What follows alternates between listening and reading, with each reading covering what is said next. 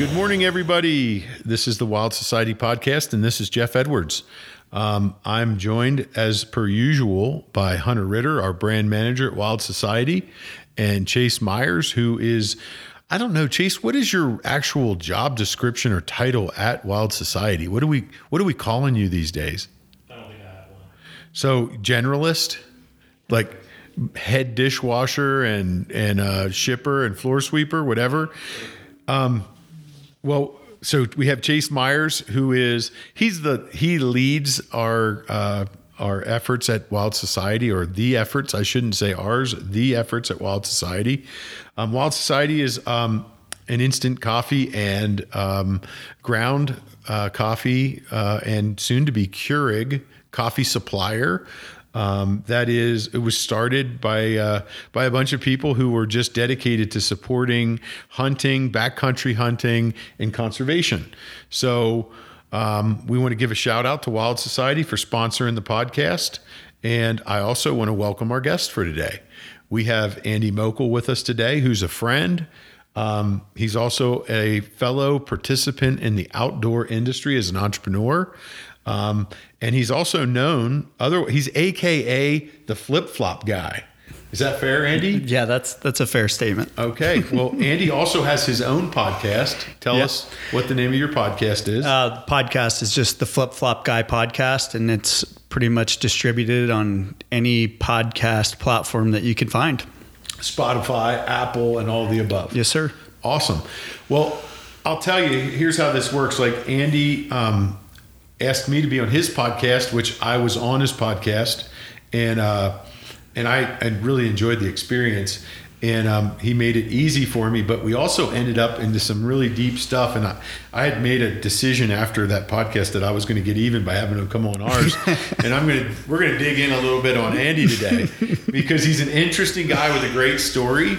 Um, but you know the wild the Wild Society podcast is is sort of a a place you can come to meet interesting people and hear their story and hopefully you can learn from you know these passionate people who have done amazing things in the outdoor industry um, and uh, hopefully you can get informed on how maybe you can you know take some shortcuts and have success and if you want to join our industry or or uh, are interested in it how's that is that fair um, I'm super comfortable being the questions guy. But one thing that I like to do is make sure that I get everybody involved in the podcast. I have two guys with me in Hunter and Chase who are, I would say, content to be quiet observers. Um, so I'm going to change things up today because we're going to get them more involved. Because, you know, some of the greatest uh, conversations and ideas come from the most obscure places. And 100%. and these guys are on my team.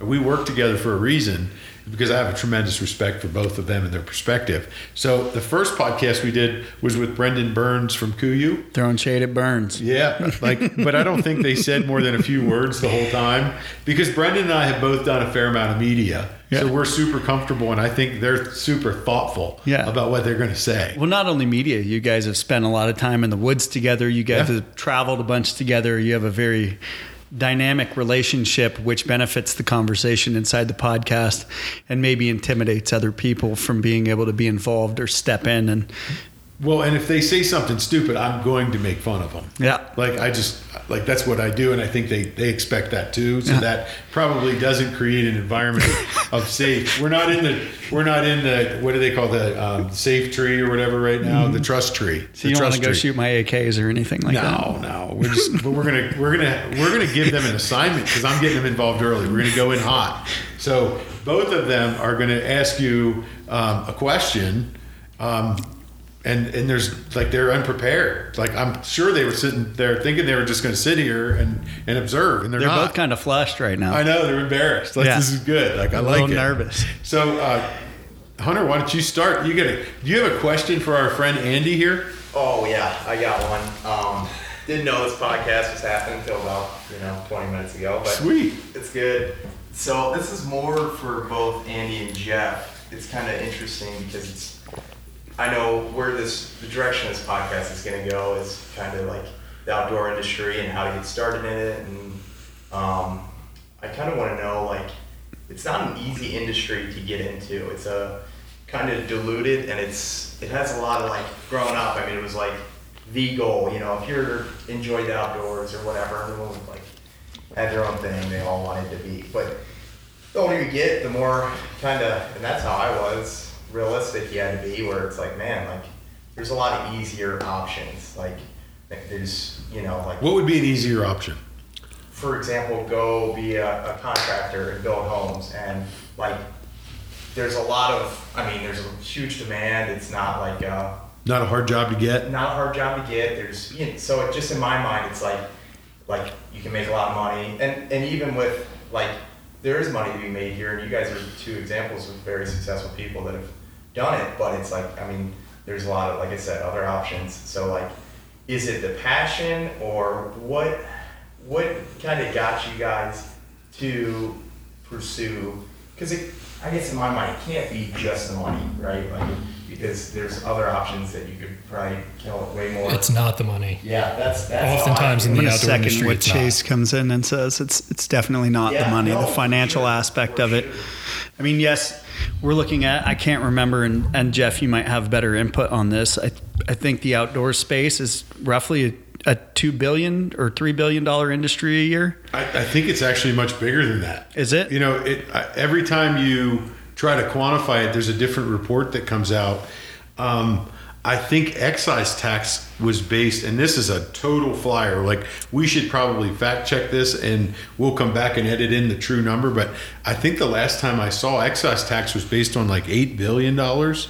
That I mean, if you think about it, firearms represent the outdoor industry. One hundred percent. Right. There's a lot. REI represents the outdoor industry. hundred percent. Yeah. So it could be Patagonia. twenty billion, but if you just look at it from the perspective of every company that's paying excise tax dollars that are used to obtain, maintain um, public hunting lands and opportunity, how what is So, it? according to NSSF, um, the hunting and firearms industry contributed to 70.52 billion in total economic activity in the country. Okay, so I was way in wrong. 2021. So way way wrong. Well, I mean, you're starting to talk about That's a like really hunting wide- trips, Yeah. fishing Yeah, yeah, trips. yeah. Like it's starting to become like the entire service component of it. Regardless, it's not a small industry; Mm-hmm. it's a big one. I think one of the things um, I don't want to interrupt. I don't want to interrupt No, you, you're Andy, good. but I would say this is that. Um, I think people get into it because they're passionate about it. Mm-hmm. Like I don't know about everybody else. I know for me, one of my big influences about what I was going to do with my life was my grandfather. He lived across the street, and uh, we were really close. And he always said, "Jeff, you know," and it's a cliche, but it's a true one. Is pick something that you love to do, and you never work a day in your life.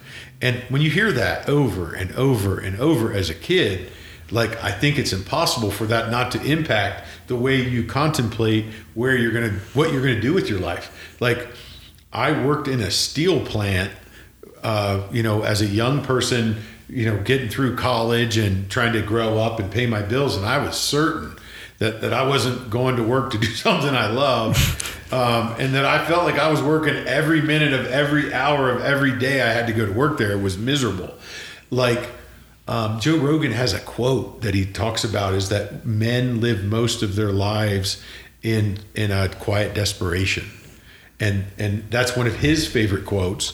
Um, and I and I would agree with that. Like I think that's true. Most people don't choose happiness; they choose a career that makes them the money that allow to, to deliver the lifestyle because they probably are more um, Well, not only the lifestyle, but the constructed American, the wife, the car, the house, the fence. picket fence. You know what I mean? Yeah. And, and and all that. And I think in the last 15 to 20 years, we've seen a huge pivot from the standard traditional American dream of the money, the job, and all that. You look at a lot of millennials.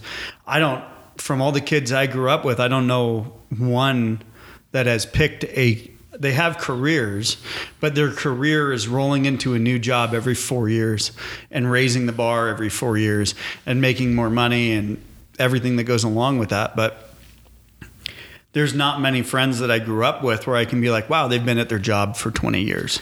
And, and I agree. I think that's true. It's like we have become a very um, transient uh, civilization, if you will, in the United States, where um, you're, you know, the best or the fastest way I think people get promoted is not by staying; it's by leaving.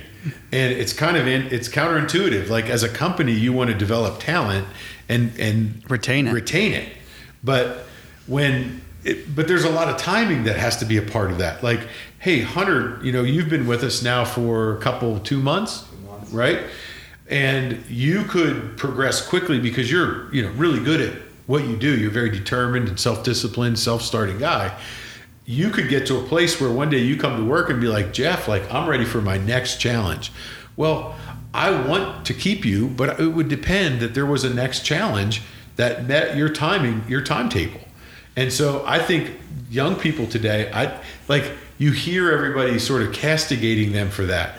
Well, counter to that, my father-in-law worked at the same company for an incredibly long period of time in his career, and he got into his mid 50s, and guess what they did? They ushered his they ushered him out the door. So he gave his best years to a company, and when he started to be considered an, an expensive, older employee, they showed him the door. That's what And- happened to me at my last job. yeah. So when you think about it that way, it's like you know what? Like the NBA has become a player first league, and and they're player first because the power is with the players because like it's all about like how skilled a player you are and that makes all the difference. It's not the team. It's the collection of you know uber talented people. But i think that same analogy can be applied to all of business. Like it's incumbent on me as a business leader if i want to retain my talent is to make sure that there's timing around the opportunities that open up for someone to retain someone like Hunter. Like that's what we have to do. Or we should wish him well and help him to achieve what he wants to do next. It's an entrepreneurial way of working for people. And that's actually in and of itself a fascinating new dynamic that mm-hmm. COVID I think has expedited. Mm-hmm.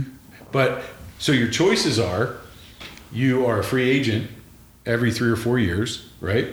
Because you can get paid. You want to you want to cash in every chance you get. You don't want to waste a year waiting. You want to get paid.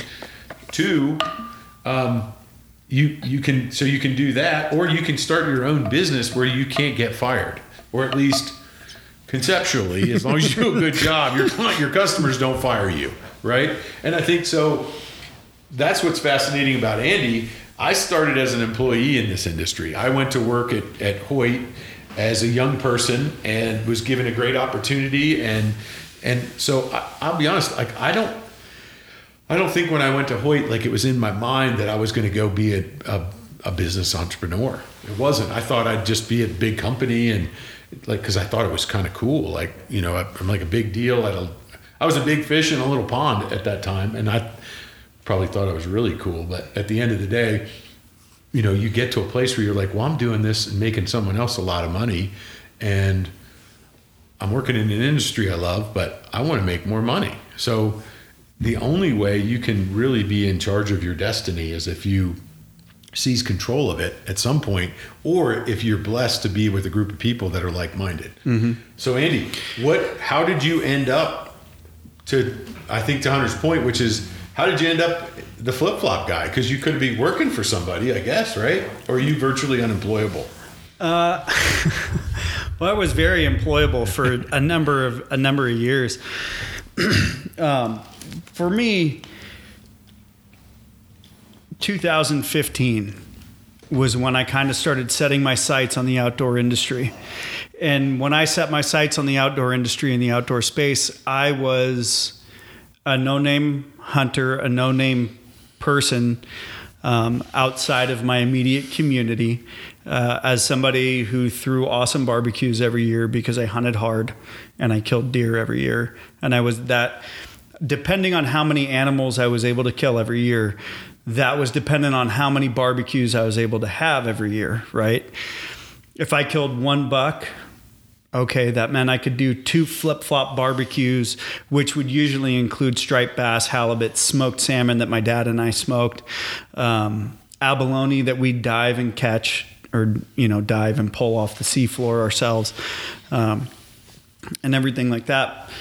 To what you were saying, Jeff, my grandfather is a huge inspiration for me, and my grandfather's life, as well as my uncle's life, and how they both got to live their lives in the outdoors and really making an impact. My grandfather was a California Fish and Game Warden. Um, he was one of the first deep sea divers that California Fish and Wild or Fish and Game ever had. Um, so his whole career was hunting and fishing and diving and everything like that. My uncle was the creator for the first housing for underwater camera for Nikon. Well, that just elevated him into a position of being one of three people on the planet who was taking underwater photos and spun him into a whole different world and realm of photography and, and outdoors. So in 2000 and maybe I can't remember the specific year, around 2010 was when I kind of dove into starting to do hunter's education and teaching hunter's education. And a lot of that was based out of the fact of I was having adult friends that wanted to get into hunting by watching what I was getting to go do. And they were really curious. They didn't come from a family or background of hunting because we were from Marin County in California. So they'd go to enroll in a hunter's education class. Well, at that time, to get into a hunter's education class, you're looking at driving round trip 80 miles, and maybe it was once every three months. There was very little hunter's education going on. So I dove into hunter's education, and around the same time, that was when there was a huge uptick. So we started teaching classes anywhere from 50 to 125 students, hunters education at a time, um, whether it was a four-hour class or the or the two-day class and the traditional class.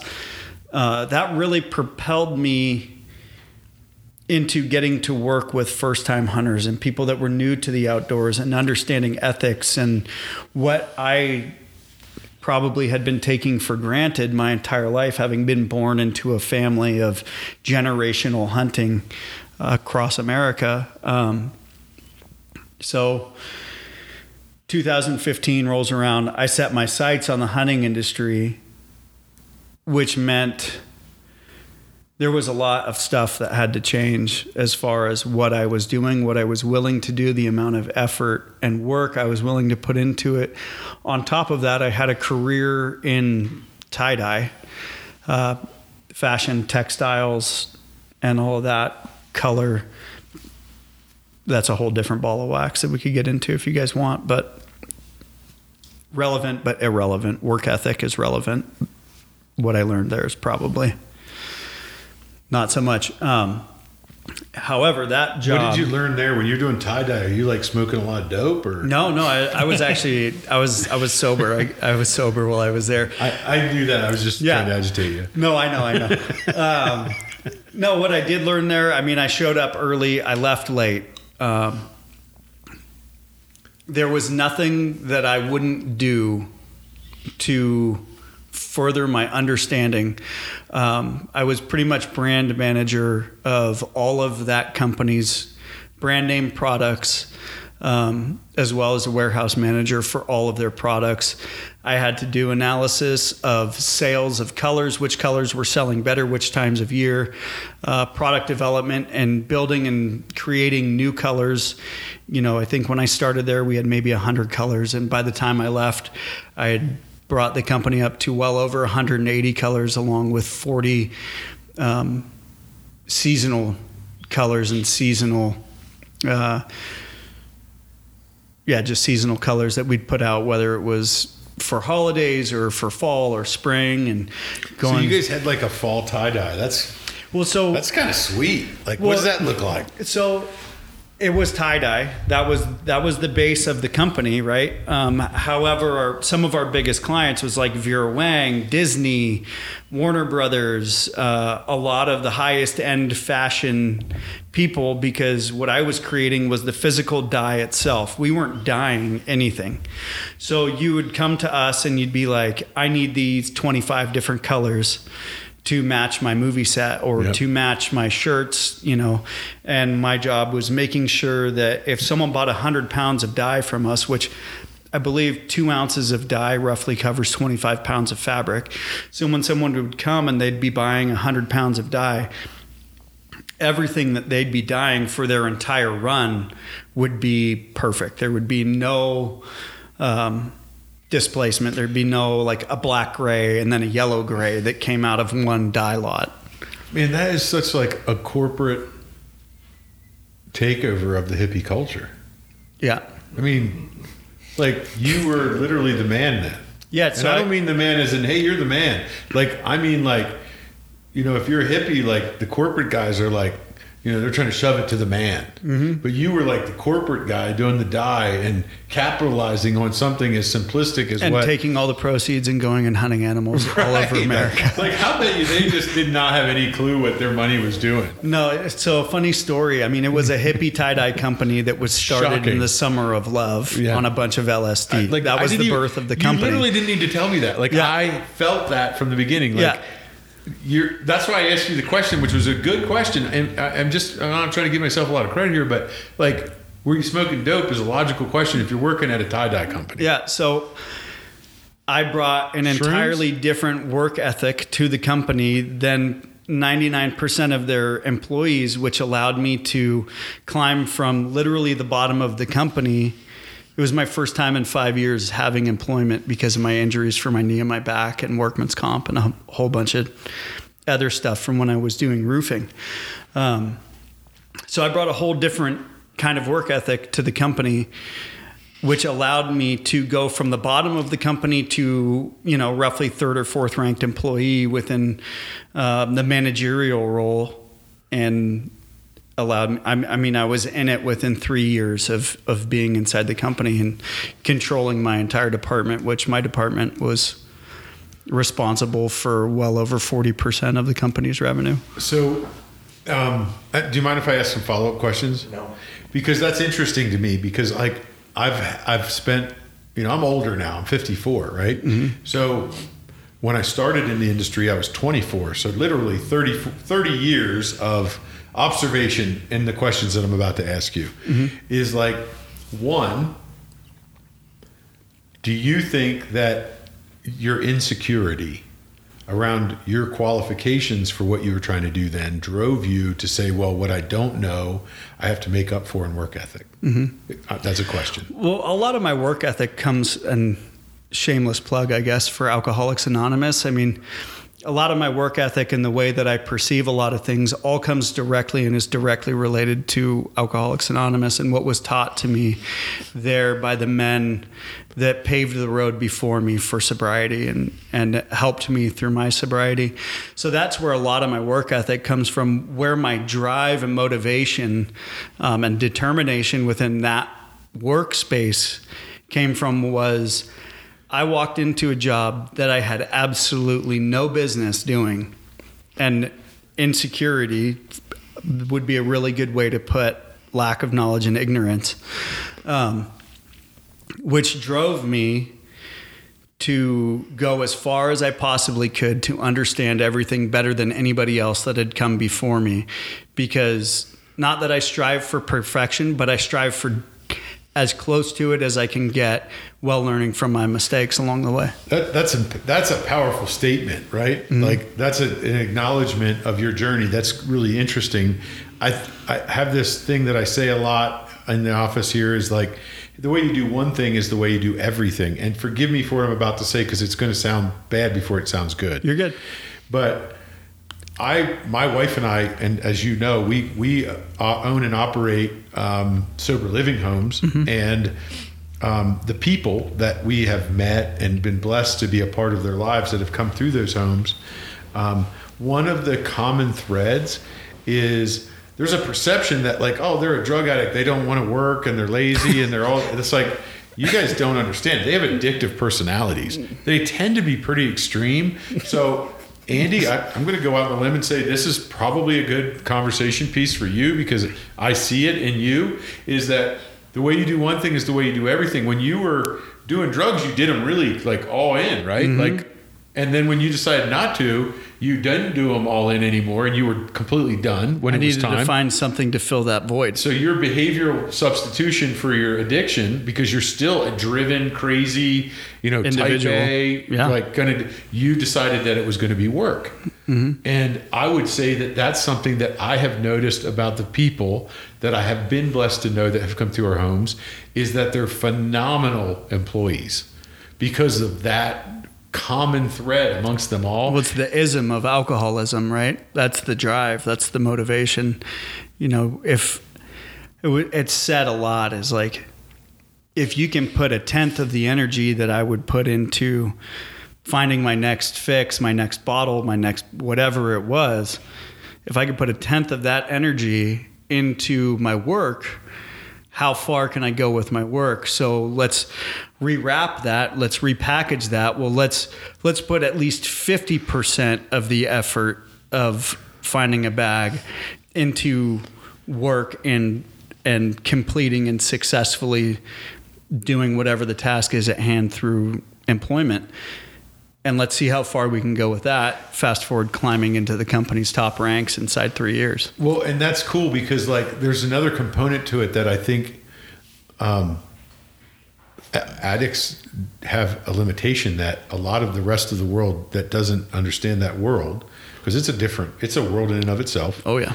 um, is that they tend to become phenomenal entrepreneurs by necessity because it's hard to find an addict who hasn't had some run in with the law, who hasn't had a run in financially, meaning checks, you know, whatever it may be, Yeah. didn't pay their bills on time because their addiction has controlled their life. So they don't have great credit. They don't generally have a spotless uh, education record, or that, depending on when their addiction took took hold of them. But um, that could certainly be a part of it.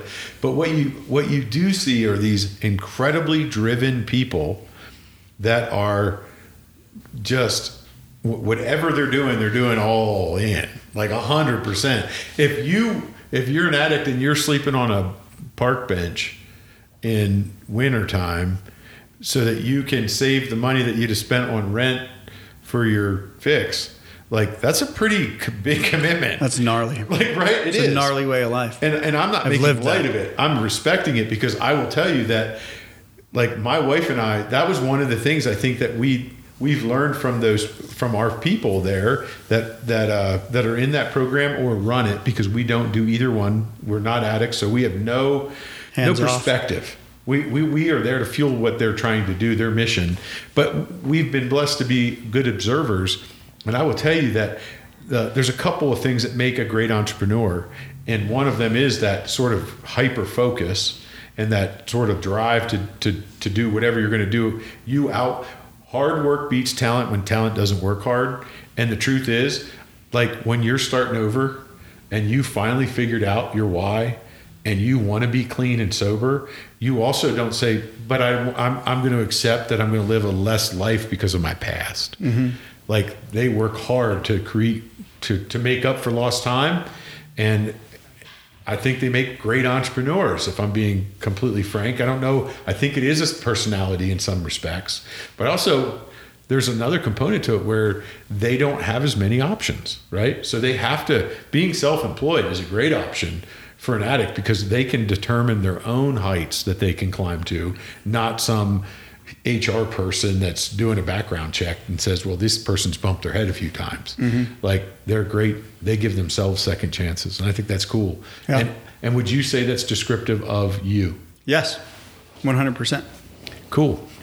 Well, so a common thread among entrepreneurial people is that hard work is something they embrace, right?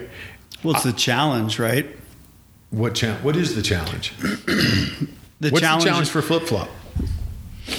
that's a whole different ball of wax that we could attempt to get into. We're Um, gonna, no, we're getting into it. oh, we're it. getting into all the problems. We're going to get into We'll it. get into it. All like right. I, everybody looks at people who own their own business, and there's like this, like this dream that it's always easy, and it's like, guys, like there's no day I get to wake up and come to work and not confront major Challenge. major challenges. Yeah. Like there's personnel issues, there's personality conflicts, there's cash, there's capital requirements, there's customers and their needs and like so it's like you trade problems when you own your own business as compared to being an employee.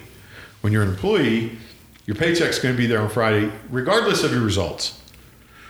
As a business owner, a lot of things have to go right every day for you to go like, "Hey, I get paid this month," and that's part of it, isn't it? Yeah.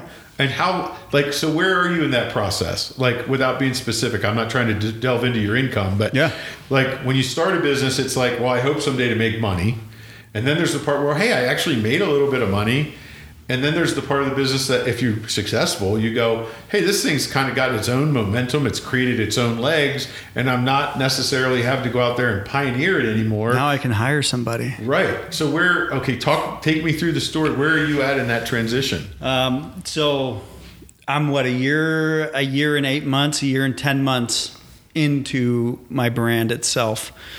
Um, where am I at? So that's difficult. That's a difficult question. So this year was and has been, whether it be web sales or um, private cooks, has been far superior to my prior years. Year. Um, that being said, What's made it different? I, I got, I'm going to catch you with one here. I think. Yeah, you're good. What's made it different this year than prior? Um, well, I mean, the brand is getting more longevity. There's a lot more people that are finding out about it. Uh, Okay, so let's quantify that. Mm-hmm. Let's quantify it with. And I, I tell a story here, and I want to know if this is true of you. You could say no, it's not. Yeah. And, and I, and, but I have a theory. I'm working on writing a book. Okay. I'm ready for it. here's my theory like and and hunter's heard it and i know chase has heard it many times and hates it is everything okay okay i thought maybe something had gone awry with our podcast uh, okay well here's my theory is like christianity and christ is the like forget about it as a function of like it's an like my spirituality aligns with Christ's teachings. That's just me. But forget about all that for a minute. Take yourself out of the religious component of it and look at it for what it, it has become. And what it has become is Christ taught a way to live that gave you a promise of salvation and eternal uh, residence in heaven. And he had this roadmap that he was providing for people in the form of his teachings that if they adopted them, they could experience these joys of Christianity. Okay? So, but somebody, someone, somewhere was first. Like, you know, we know he was born to a carpenter and a virgin that were a newly a new a new married couple. Is that a fair way to put it? Or at least they were new together. And he was raised a- in a very uh, unique environment. But somebody somewhere was the first person that he sat down with and said, "Hey, I want to teach you about something that I have in me because I'm the son of God." and I can't like I can't wrap my head around that because like if you could present to me what would be the most difficult business that you could possibly come up with it would be like religion and the whole world at that time was Judaism I think that was predominant at least where he was at. I mean there were certainly other things going on in other other religions in other parts of the world but his big I would say his big uh, competitor is that a, like let's call it that right was was uh, the Jewish faith. And he was giving us a twist uh, based on the New Testament or a, sort of an amended version of what they believed in.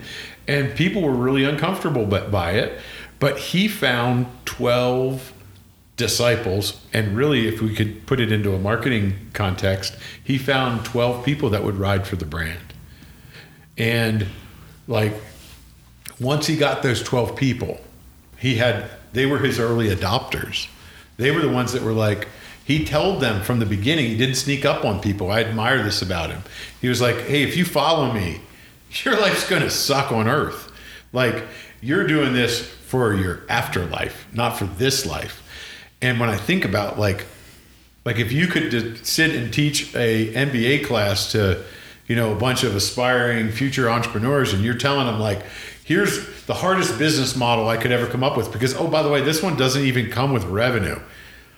Like it comes with no revenue. There is no money in it. It's eternal salvation. And people are like, well, how do you quantify that? It's like pure faith, right? You can't touch it, you can't smell it, you can't feel it in the sense of with your fingers.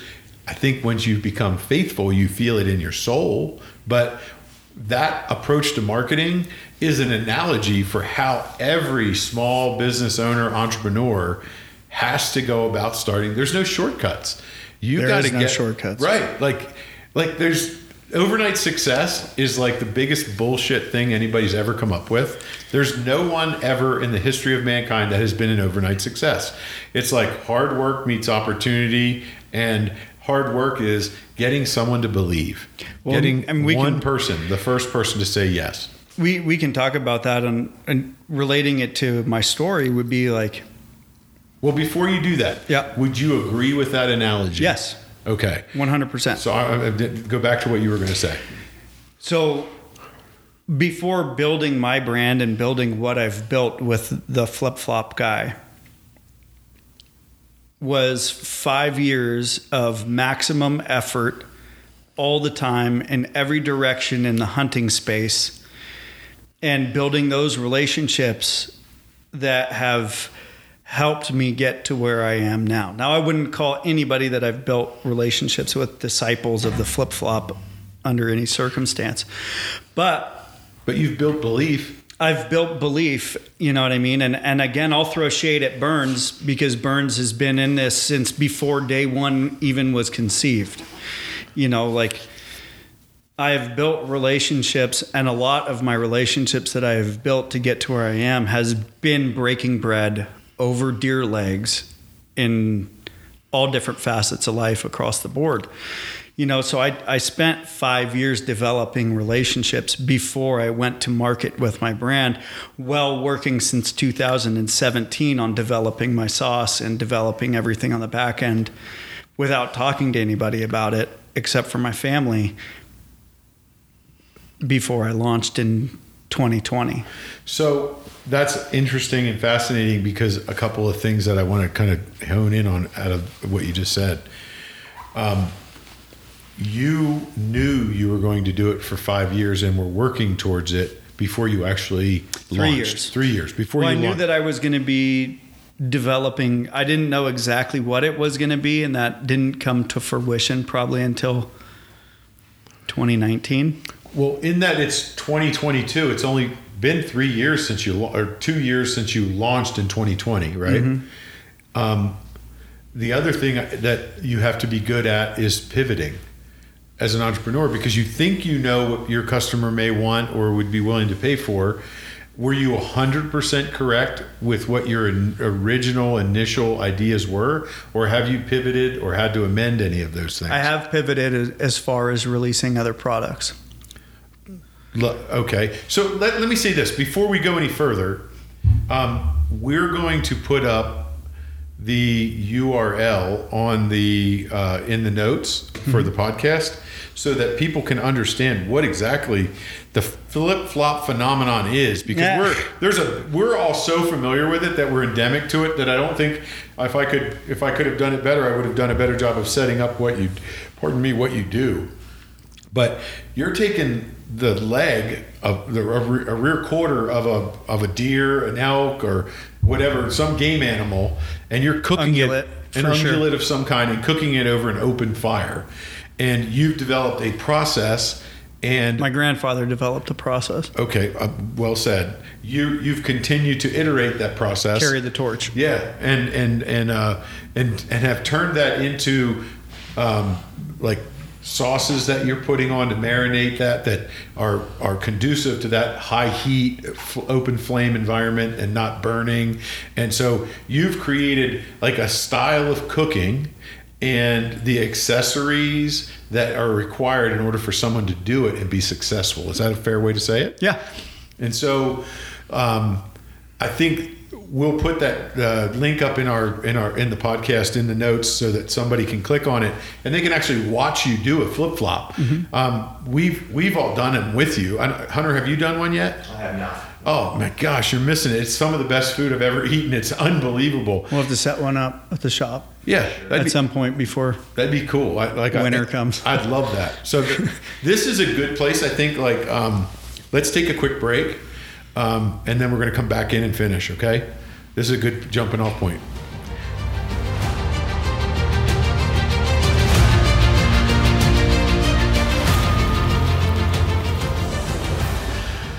Okay, we had a little break. We had to take a little studio break. Um, and uh, when we left off, Andy had us just completely captivated with the story about the development of the flip flop phenomenon and where he was in the trajectory of his company that he launched in 2020. Um, and we were talking about like, okay, where are you at in the process? And, and I'd asked you a question about, um, you know, there's that part where you're like, you hope you sell something or sell some, and then you're like, well, I think I actually made a little bit of money. And if you, things go well, you get to a place where you're like, wow, this is like recurring revenue. I, I have people that are believers in the brand. We talked a lot about the 12 disciples.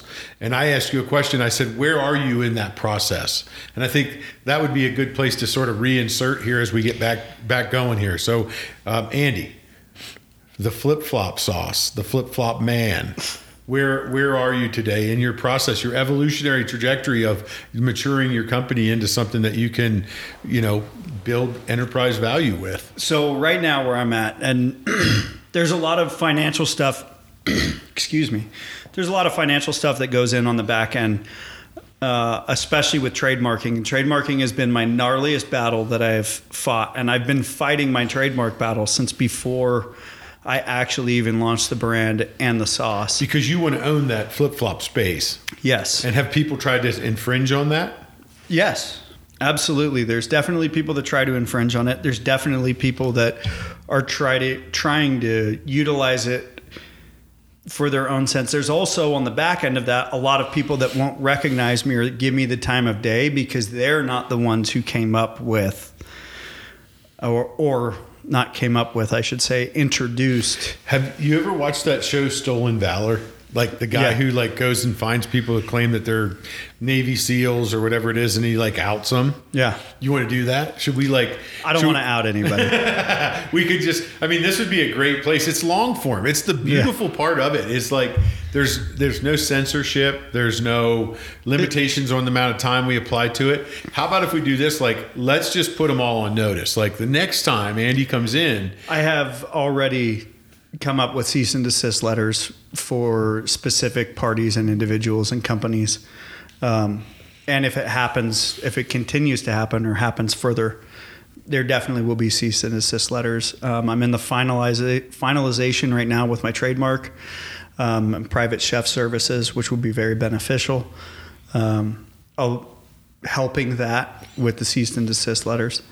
Um, so you've now gotten uh, an expert level education on finance supply chain legal was that a fair statement I mean, I wouldn't call it expert, but I'm still learning. but you know a lot more about it than you thought you were going to when you started Yes. is that a fair statement Supply chain, I understood. I had a really pretty decent understanding of in the physical dye world, just because everything we were doing was coming imported from India, and that was our biggest problem that we were having was running out of specific dyes to create other dyes. Uh, so when I started this, that was one of the first things that I attacked was making sure that I was going to be able to have enough inventory if needed and when needed to continue without running out of anything. Um, but the legal stuff, I'm still learning constantly.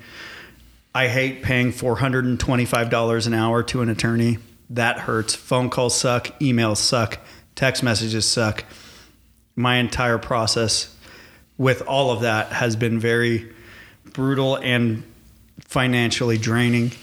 Um, on top of that, uh, I've been working rigorously on the back end, coming up with seasonings, coming up with new sauces, and other ways to. So when people come to my website, it's not just two sauces and a rosemary EVOO, uh, a rosemary infused olive oil. So they have more options um, and a better spectrum of different products that they can expect and anticipate that they can use in their everyday life and their cooking experience while they're feeding their family and friends. Very cool. So, one of the things that, like, I think if you were to do an MBA class, or they probably even teach it in business classes, is like everybody's looking for that business that you have a moat around it, whether it's IP or barriers to entry um, or cost of entry. Um, so, what you're experiencing right now is people are starting to see that you're gaining velocity.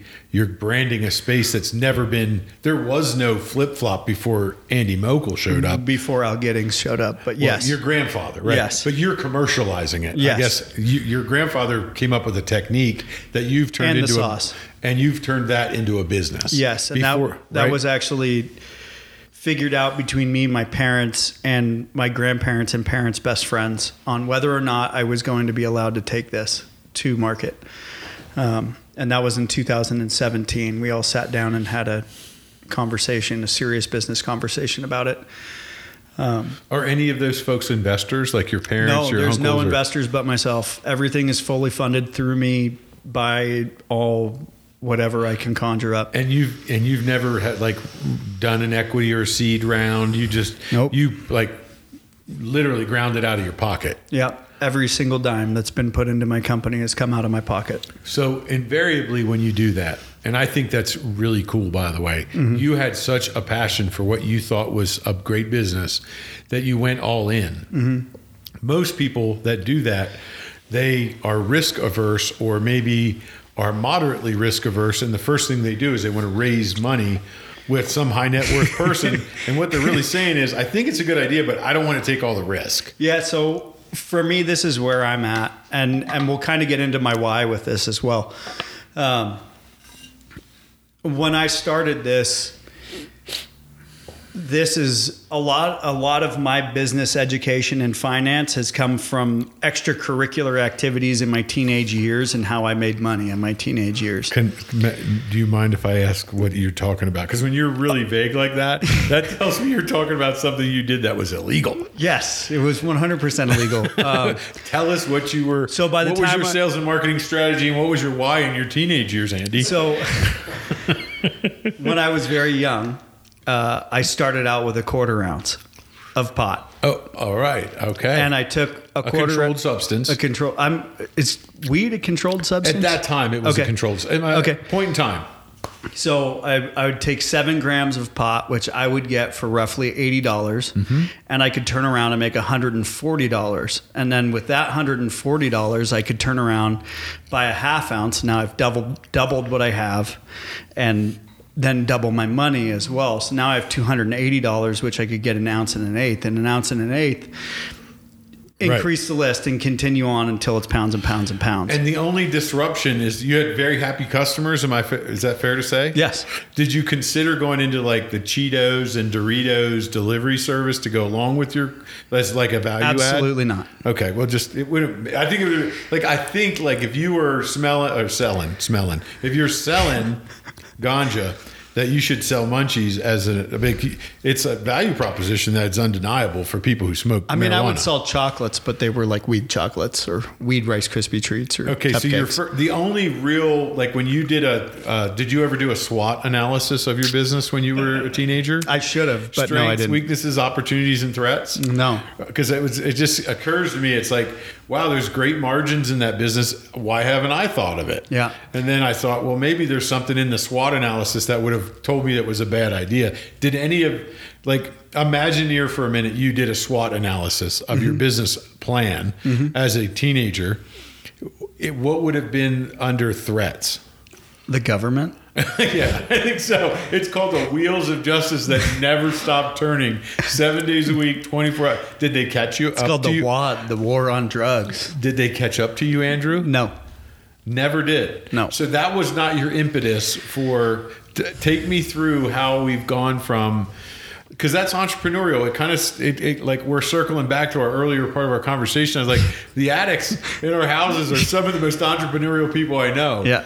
And um, so tell me, what made you decide at one point you were like, with such a high margin product, with And a others. customer fan, like they aren't even customers; they're straight up fan fans. Mm-hmm. Like when you show up, nobody's like, "Oh man, here comes my guy," right?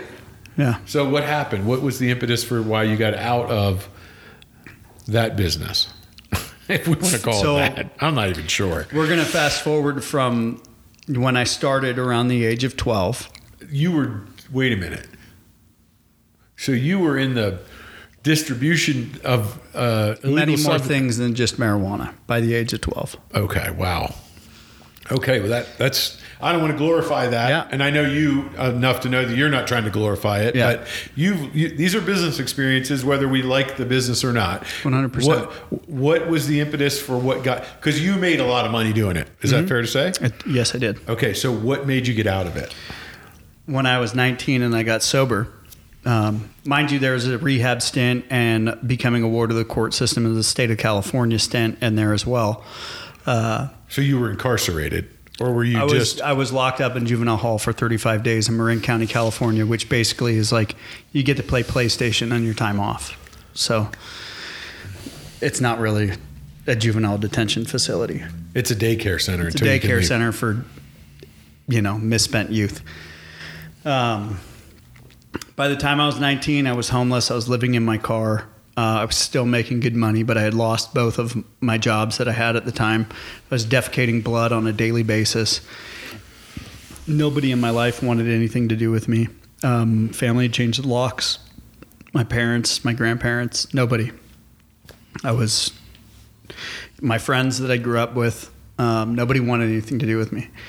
And I kind of woke up one day and, and had a, a come to Jesus moment and was like, man, I can't live my life like this anymore. This is abs- lonely. uh, I mean, was it lonely? I would never say that I thought it was lonely at the time. Lower companionship seeks lower companionship, and we were just a bunch of lower companions together. Right. So I was always surrounded by somebody because I was the guy.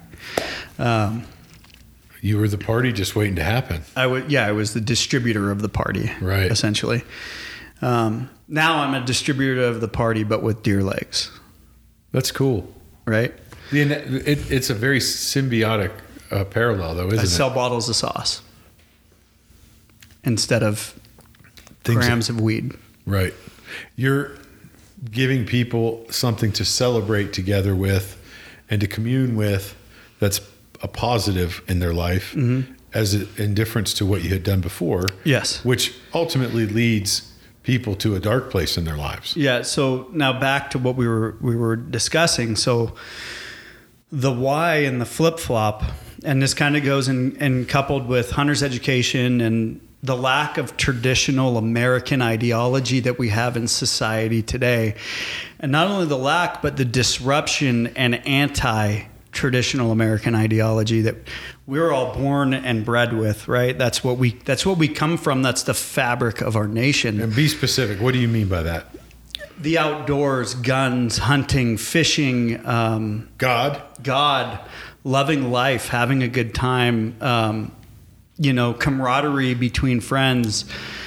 Uh, Those had those were gone for you at that point. Yeah, for sure. But I also think today that they're gone from society and they're being eliminated and eroded from society by our own government.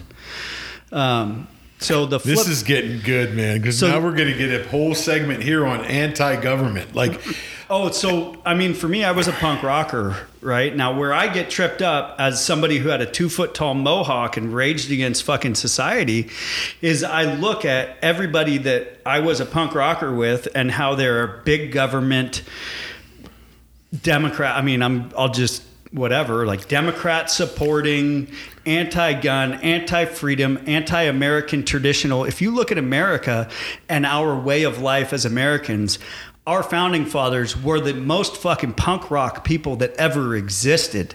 They went against everything. They went against the grain and they developed and built and structured a system that is almost the most flawless govern, governing system that we've ever seen in the history of the planet. And the only way that it's being eroded is from within our own government. Yeah, people are actually clamoring to lose their freedom 100%. in exchange for the perception of safety. and and you can go even further back than 9-11 you can jump back to the war on drugs and i can't take it back much further than that but everything is based out of fear and what the government and i'll take it further in saying social media and me, and news media have found is that introducing fear and division into our society is destroying our ability to actually look at what's happening to us as individuals and us with rights and allowing the government to take control of everything where we have nothing. Right, and and one of those things, and I'll go back to your earlier comment, marijuana. The- today's, like, sorry, I don't mean Mm-hmm. No, to keep beating up on it. Like today's good. generations, their view of marijuana is different than than mine. When I was a kid growing up, um, Yeah, but you're like 70 years old. The videos you saw were black and white, and people I feel like all I- different kinds I of- feel like I'm 70 No, years old. but, but the truth is, is like um, we were told how harmful and what a gateway drug marijuana was, so that you shouldn't do it. The, So really quick on a side note, I'm gonna I'm gonna jump in and I think where we got lost as far as hemp, marijuana, and everything that comes from the hemp plant got really screwed was through the paper industry, through oil industry, and through the tobacco industry and the pharmaceuticals. and pharmaceuticals Yeah. as well.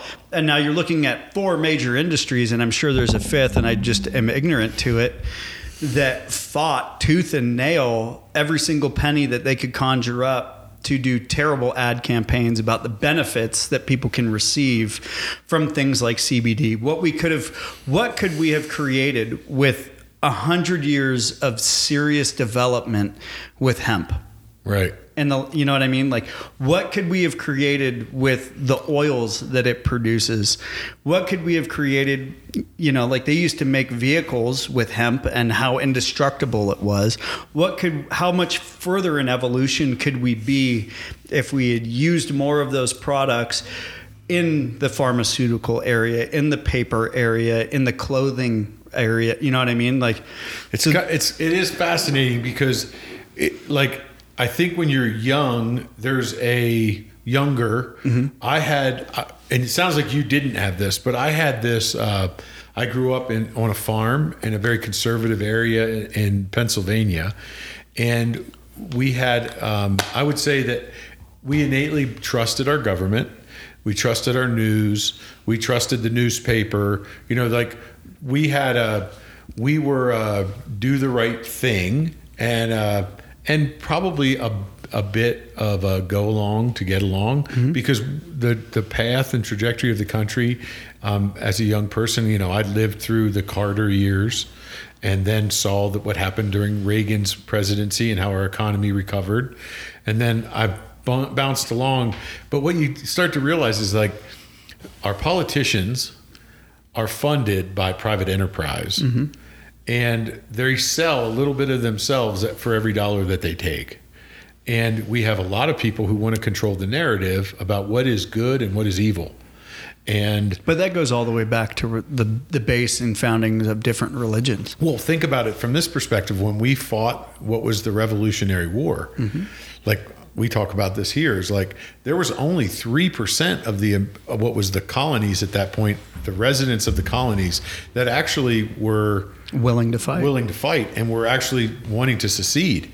Three percent created an entire company which, or country which has become a phenomenon, and they're you said it they were a bunch of punk rockers. Well they were. They were anti-establishment. They did not accept the monarchy. They did not accept rep, you know, taxation without representation.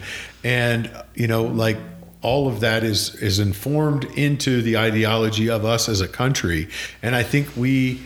Um, it's sort of like Malcolm Gladwell talks about the difference of an American, a United, you know, a U.S. pilot as compared to a pilot from the from Asia um, and the cultural differences about how our pilots are willing to argue and and literally not listen to air traffic control and make decisions at times for the safety of their passengers.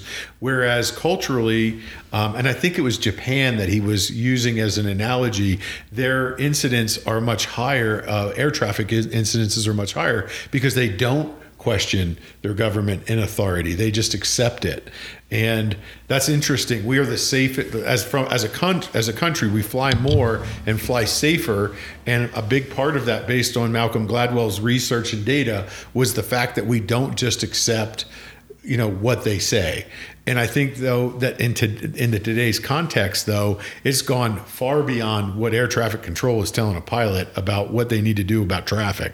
It's now everything is hyper politicized everything is you know the the narrative that either one side or the other wants us to believe in. And that's a scary time. Mm-hmm. it's a scary time right now. It is. But how does that affect? All that's true but what the hell does that have to do with making really amazing sauces and teaching people how to use them? So that's where I'll go to next. So the the idea for me behind the flip flop is I've cooked deer legs for people off the board of education of University of Berkeley. I've cooked for vegans. I've cooked for vegetarians. I've cooked for how Republicans. Cook for, how do you cook meat for a vegan? Did did I'll, you tell I'll, them it was tofu and then they I'll just liked you. it? I'll tell you. Um, I've cooked for people from all walks of life, and this is wild game. And these are people that when they walked up, they would refuse to eat it because I had killed it. Now, something happens, and you've been at a flip flop, and you've been at a flip flop. Something happens when there's the fire and the meat and the intimacy and the comfort and camaraderie that's happening around the fire. And people are seeing these slices of meat come off and they're seeing the joy and delight that's on every single individual's face while they're eating it.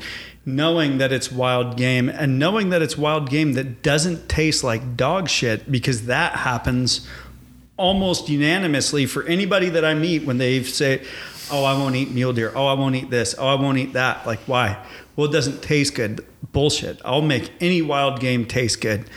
Doesn't matter. I've cooked ruddy deers to fawn legs. Does not matter. I can make any wild game taste good with a flip flop. It's funny you say that because I think one of the things as a as an outdoor or hunting industry, um, the way we project ourselves to people who don't participate affects the way they view us mm-hmm. and whether or not they're uh, neutral against or supportive of what we try to do. And when we do grip and grin photos, I think that makes people think that we're out there just shooting things so we can put them on the wall. That that's well, I think also the misconception there and this is 100% true is that when someone sees a grip and grin what they're not understanding is that the the level of athleticism that went into killing that mature animal and the years of effort and energy and failed hunts and failed shots and failed stock opportunities that went into that it's no different than someone who has just summited the Mount Everest taking a photo on top of Mount Everest the only difference is is that we as hunters our Everest is a sheep is a monster mule deer, is a monster elk, is a monster whatever species it is that we're to, choosing to pursue. That's our Everest. And our Everest changes every year with every hunt that we go on in the search of finding the largest, most mature animal that we can find on that hunt. And then what they don't understand is what happens afterwards. Because it's not like that animal's I think that the perception is because we don't we don't control our narrative very well. We mm-hmm. don't talk about these things. Is that for for me personally, and I won't project onto anybody else here, but for me personally, like taking an animal is it's a wild combination of extreme emotion, like sadness and joy, accomplishment and failure. And there's all these components to it. But once it finally happens, like the real thing for me is the residual effect is that I'm bringing a food to my family and we're going to partake in it and enjoy it and it's going to feed us for however long it lasts. Mm-hmm. And that's truly where I think we that's the story that your company accomplishes because it's really about you know it's as close to and as akin to our deepest DNA and ancestral rites and rituals in that we hunted hunter gatherers who who you know would I don't know they slayed this the saber toothed tiger and they brought it back to the cave and everybody in our little community and village would gather around and we'd eat it together and it was a way to commune and it was a way to you know have fellowship and and a lot came out of those social socializations around food and when I'm at a flip flop like that analogy is in my mind. Like I look around and think we could all literally be wearing a loincloth with a club in our hand, and it would be like an absolute, you know, analogy of what we did as you know early hunter gatherers. And you're just introducing, reintroducing us to something that Is we- archaic. It's it's it's literally deep in our DNA. Like we've mm-hmm. been doing this since humans started walking the face of the earth. So They didn't have great Now flip the- flop sauce though. Right. They didn't have my grandfather's sauce. That's a fact. So to ride this to completion, the flip flop for me, I'm carrying the torch of my grandfather's legacy, which was passed to my father and then passed to me. My goal and my mission here is it's not just for hunters. And when I attained the ability you know, with the help of Maui Nui Venison, to sell legs on my website was almost the completion of being able to reach any backyard in America, hunter or not, instilling in them that they can do this. They can cook a deer leg, they can feed wild game to every single person that's surrounding them and their family, and they can enjoy the most organic, best meat humanly possible for us to eat. On top of the fact that they're all standing around a fire, they're sharing the experience, they're sharing the joy, they're sharing the excitement, but they're missing something. And as a non hunter, what they're missing is the ability to tell the story of their own hunt, right? So, my 10 year plan is now you have all these people that are enjoying flip flops whether it's somebody who's cooking them at their house and they hunted it and they're sharing the story people are sharing the experience. Everybody's partaking in the experience non-hunters and hunters alike. But more and more people are gonna want to get into hunting. And with hunting comes along the traditional american ideology the traditional american mindset of how we're supposed to live our life. What comes along with that is the attainment of a firearm, the attainment of a bow, the attainment of the equipment that we use in the hunt, creating more people that are now going to have more skin in the game of understanding gun legislation, anti Second Amendment legislation, anti hunting legislation. And they're going to have more skin in wanting to protect and preserve our rights to carry these along and further the traditional way of American life So you're like a renaissance man with deer legs. With deer legs. Well, that is like My my goal is to change hearts and minds of Americans, about hunting. East Coast, West Coast. And you, you would you say you're on the front lines, I've been on the front lines for over a decade. and that, and that's something you like. You embrace that challenge. Yes. So when somebody walks up and says, "How could you possibly do this?" You're so good for having that conversation. Yes.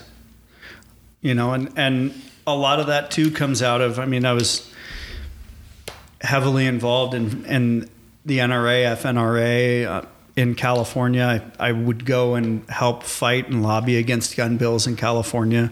Obviously, California is a losing battle. There's no way around it, and that's ultimately part of the biggest reasons why I left California.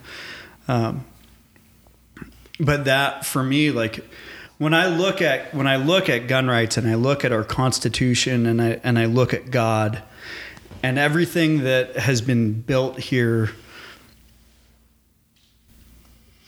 through phenomenal people is something that needs to be protected on such a deep level. And and we're so far into losing the battle in the last 50 to 70 years that food is going to be one of our biggest savers if we can actually accomplish what we're trying to do. And and I can say that I've cooked for some of the craziest people in America and I can I can say that with like there's fact. That is fact. I've cooked for some of the gnarliest people in America and the gnarliest minds in America that are fighting to preserve our traditional way of life as America was established. And it's all through food. And it's all because people have heard everything is word of mouth. Everything that I've done has been word of mouth. I'm, I do not advertise. I don't, it advertises itself when people share the experience of what they've had. And that right there. So so where where can I start bringing those people and other people together in collective conversations for the betterment of Americans as a whole, and and and us as independent individuals as a whole, through food, through wild game, through the conception of there there the traditional way of life as an American, we can do this. This is achievable, and we've we've lost our way. And there's a lot of private interests and equity groups and all different kinds of things that are fighting against us every single day. But when will I get invited to cook for those people? Because it's not a matter of of me of of if; it's a matter of when. You know what I mean? There's there's no doubt in my mind with the momentum and the, and the names or and the circles that I get thrown around in for me to cook for some of the most anti-hunting, anti-American, you know, most communist people on the planet. There's it's not a matter of if, it's a matter of when. And when I get to be with those people, how do I get to instill our traditional values as Americans and our core beliefs as Americans through the food that I'm serving these people and how can I help protect our rights and our our way of life by showing these people what we can do and that we can be good people and that we're not fucking psychopaths with guns running around. I think that's a that's a really cool why. Mm-hmm. You know, like everybody has. I think, you know, anybody I've ever met that owned a business, and I say, well, you know, like, what is it that you're trying to accomplish? It's like I just need to make money. It's like, wow. I need to change the world and I need to help save America. My family's been in America since 1650. So, what someone will do for passion, mm-hmm. for, as a passion, I'll die on this hill. Right. 100%. That's really cool. And that's why all the money comes out of my pocket. And that's why if I go broke trying to make it happen, well, let's assume that we want to help you not go broke while you do it because we like what you're doing. No, for sure. How, how do we uh, help you with making sure that because selling product and, and doing cooks is what provides you with a means right? that's my income yeah yeah and so that gives you the ability to to have a platform mm-hmm. so how can people help you with that do they where can they go do you have a gofundme or are you just selling like is, is there participation through purchase of your products yeah people purchasing my products people that where, where, do they do that they can do that on my website it's the flipflopguy.co.co uh, i have acquired the com just in transition with that um, Flip flop. So it's www.flipflop.co. The flipflopguy.co. The flip-flop guy dot co And Perfect. then on top of that, if there's people that want to do the most amazing and epic way to feed their family and friends, their business associates, their boards, they want to show people a food experience because it is more food experience than anything anyone has ever experienced in their life. I would agree with that. Um, you know, you can the phone numbers on the website. You can call me. We can set up a private booking if I'm not already previously booked, and uh, go from there. And that's kind of how I've been doing it. I I definitely need to change some of that up. I need to do more social media. I need to do more marketing and advertising as far as the sauces go and everything on that end of it. But that all walks. That all funds itself and is completely rolling. Um, but yeah, I mean, I'm. This would be my first time that I'll say, if you want to book a cook, call me, and we can figure that out. Um, I've Well, got a laundry I'll- list. Go ahead. I will say this: I have booked a cook with Mm-hmm. you, and you came out and you did a phenomenal job. Our employees and their spouses and friends all showed up, and it was it was an absolute hit. The food, the food was the meat was off the chain. Everybody loved it. And they they still talk about it. We're, we're going to do it again. Yeah. And I would just say, hey, look. I'll give you that like ringing endorsement. If you own a company, you have a family get together, you have an occasion that you want something a little different, but that's going to be wildly popular and something that nobody will forget and really cherish, they should book a cook and call you because it's it's a it's a great environment. yeah. Um, with that being said, Hunter asked his question at the beginning, and now Chase, do you remember what has he said so far? I don't think Chase has said much of uh, other than fact based checking. Yeah, he did some. fact- he's been doing the Jamie role. yeah, Jamie. Yeah. Who's Jamie? Jamie runs the, the Joe Rogan Oh, okay. podcast fact check Man, fact that's a- don't compare us to Joe Rogan. I think we're gonna come up short. Um, Chase, he's here. We're about ready to sign this thing off. Is there any last comment, questions that you think would be impactful to ask Andy that you think our listeners would love to hear? So, like with starting, like we're going through it with Wild Society right now, building a brand. You've you're kind of past the startup part of it, and you're now just sustaining it. Um, what advice would you have for someone that wants to start a brand? One piece of advice. Be present, say yes, and show up. That's good. Show, showing up is 99% of all of the battle and it doesn't matter it doesn't matter what you have to sacrifice it doesn't matter if you're losing time with family and friends you say yes and you show up to wherever it is in the United States or worldwide and that is one of the most difficult challenges and biggest sacrifices that I have faced in the last seven years of my road that I've been on. Um, but a large portion of my battle has been saying yes and showing up and being present. I think that saying that the greatest ability we have is availability. Like that as an entrepreneur, um, it cracks me up. Like we work with, you know, one of our businesses is a consultancy and we work with companies in the outdoor industry. So we, a little bit of everybody, big companies, medium companies, in some cases, some startups, although we do less of that um, because they tend to be underfunded and crazy. But um, in the beginning, like when you're trying to find your customer, like that doesn't come with hours. Like it happens when it happens and you have to show up. And I think that's great advice. Like just be willing and you got to be there.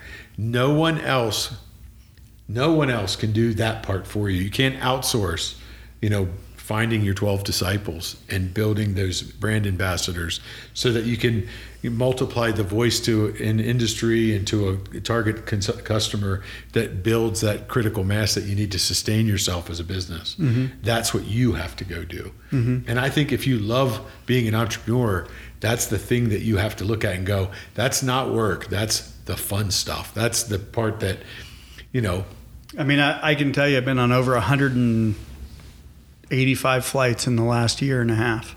Yeah. That's sacrifice. You know, and that's time that I'm not spending with my mom and my dad and my uncle, and my grandparents' best friends. It's time that I'm not spending building friendships and relationships here in town, being new to Montana. I, although I've been coming here my entire life, very new here. The amount of friends that I have, I can count on one hand pretty much because I don't, I'm never home. When am I? I mean, Anybody, anybody. I, like it's like where's Waldo? Whenever I'm like, hey Yeah. Andy, where are you in the world? Here's a picture of me camped out on a mountaintop in my right. sleeping bag and a spotter. That's where I am. And you know, I'm honestly like because I'm older. Um, those days for me um, are probably mostly in the rearview mirror. Mm. I'm 54. I'm not. That's what Chase is for. Well, I mean. I don't. Yeah, I don't look at it that way. I- No, no, no, I know. but I, I'm I don't have enough energy to do 185 flights and be productive. I know Hunter and Chase and the rest of our band of Team. the, The rest of the uh, team. rest of the team is like they, they've been getting after it on Wild Society. Um, you know, uh, they're building momentum right now, and Wild Society. You know, we're excited about it because we see what we're doing with our conservation projects that are a result of the revenue that we create, and that's our why, right? And uh, we're I don't know that we're going to make another hunter. I don't know that that's something that we can claim to be able to do. But I think what we're trying to do is we're trying to give another perspective about the fact that hunters are really truly conservationists. And when we go to and you were with us, we went to Arizona with the KUIU guys and Leupold and we did we replaced the Arizona Game and Fish Department's entire state budget for the transplant transplant of sheep we impacted sheep, we impacted mule deer, we impacted elk, we impacted a lot of things. We put wild animals back in wild places that they haven't been in a while. And we did that because we're giving back. And everybody does a little, no one does a lot. You're going out and you're taking people who are maybe have a predisposition against hunting and at least hoping them to get to a place where they could be open minded and neutral. And that's a huge victory. And I think like, hey, we're doing conservation. If we can show hunting as like, hey, we can't go take. We have to we have to give back too. It's like we all have some level of responsibility, but I have to be frank.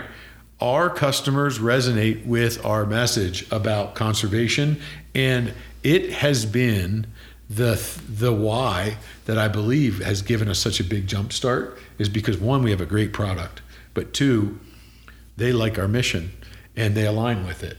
And the last coffee company that they worked with didn't give anything to conservation, uh, tried to defund the police. They don't support the Second Amendment. They say that anybody but a vegetarian is, you know, uh, a caveman. And, you know, I don't want to give them any more press than that, but, you know, like they're anti our entire way of life. Anti-traditional American ideology. A hundred percent. So we're all picking a different lane to fight the same problem. Mm-hmm.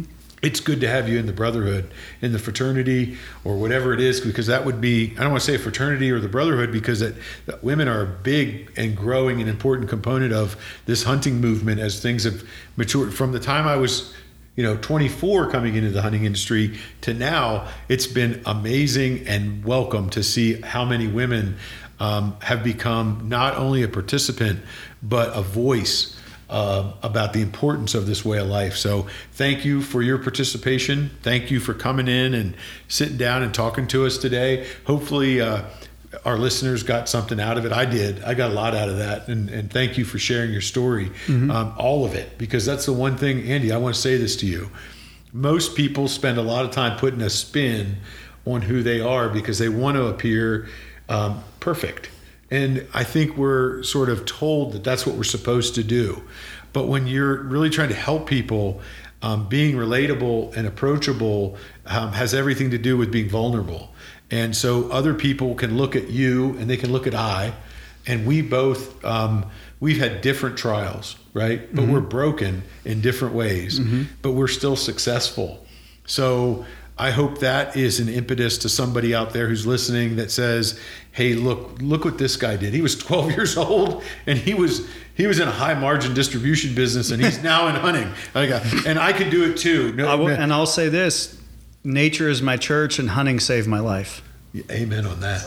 That's a, I love that. Nature is my church, and hunting saved my life. The outdoors, spending time in the woods in the wilderness by myself, saved my life. Um, whenever I'm around someone that has been in the lifestyle, and you know, like my family, the reason my wife and I are in the sober living home business isn't because we were addicts. It's because we were surrounded by them. Our family, our friends, we experienced that. Um, and we had an opportunity uh, uh, to support helping people get to get you know clean and sober. To better themselves. I'm sorry. To better themselves. Amen. And so that feels good to us. Um, but when you can lay it down, like um, I think Christianity, and we talked about the analogies of Christianity and marketing. Let's talk about the levels and the analogy of Christianity in the fact that there's always redemption, there's always second chances, and you're a proof of that. You know, you you were on a path at one time that I'll bet you there wasn't a lot of your teachers that I should like, be in prison or dead. right, and but you That was the end of the road for me. You decided against it. Mm-hmm. And you decided to go a different direction. And nobody has ever said, Well, Andy, I'd love for you to come cook and I'd love to support you with buying your product, but you used to be this, so I wouldn't. Man, America loves an underdog and they So- love a recovery story. And I'll make a side note. When I was with Don and I cooked for Don and his friends, You, Don, be specific. Who's Don? Don Jr., Donald Trump Jr. Yep. Um, I had had the opportunity to share my story in a relative manner with Don. And Don looked at me and he just said, Everybody loves the underdog. And he's like, Congratulations on coming out of that. Amen. I I know how I don't know personally. I have observed how hard it is. And and I've observed it through people in our programs. I've observed it with family members. And I just want to acknowledge something with you. I, I have a deep and abiding respect for what you've done with yourself. And if there's anything that we can ever do to support what you're doing, you know, don't don't even hesitate. Just reach out because I'm a fan. I'm a fan of you as a human. I'm a fan of your brand and what you're doing and why. And I'm a fan of the product. It's amazing and it tastes great. And everybody should go to theflipflopguy.co and get some product and uh, and see what Andy does because it's really cool. Um, honored that you came and spent some time with us today. Thank you so much. I'm appreciative. Thank you Yeah, guys. I appreciate your time. Yeah, it's it's uh, it's cool. So thank you very much, and uh, we're going to sign out. And uh, hey, everybody, we're going to try to do this once a week. Um, so this is our second podcast. So tune in. Um, we're going to continue to go find really interesting people who are doing interesting things to for the betterment of our country, for our industry that we love, which is hunting and shooting and the outdoors. Um, so if that's interesting, tune in and tell your friends. We appreciate it. Thank you for listening today.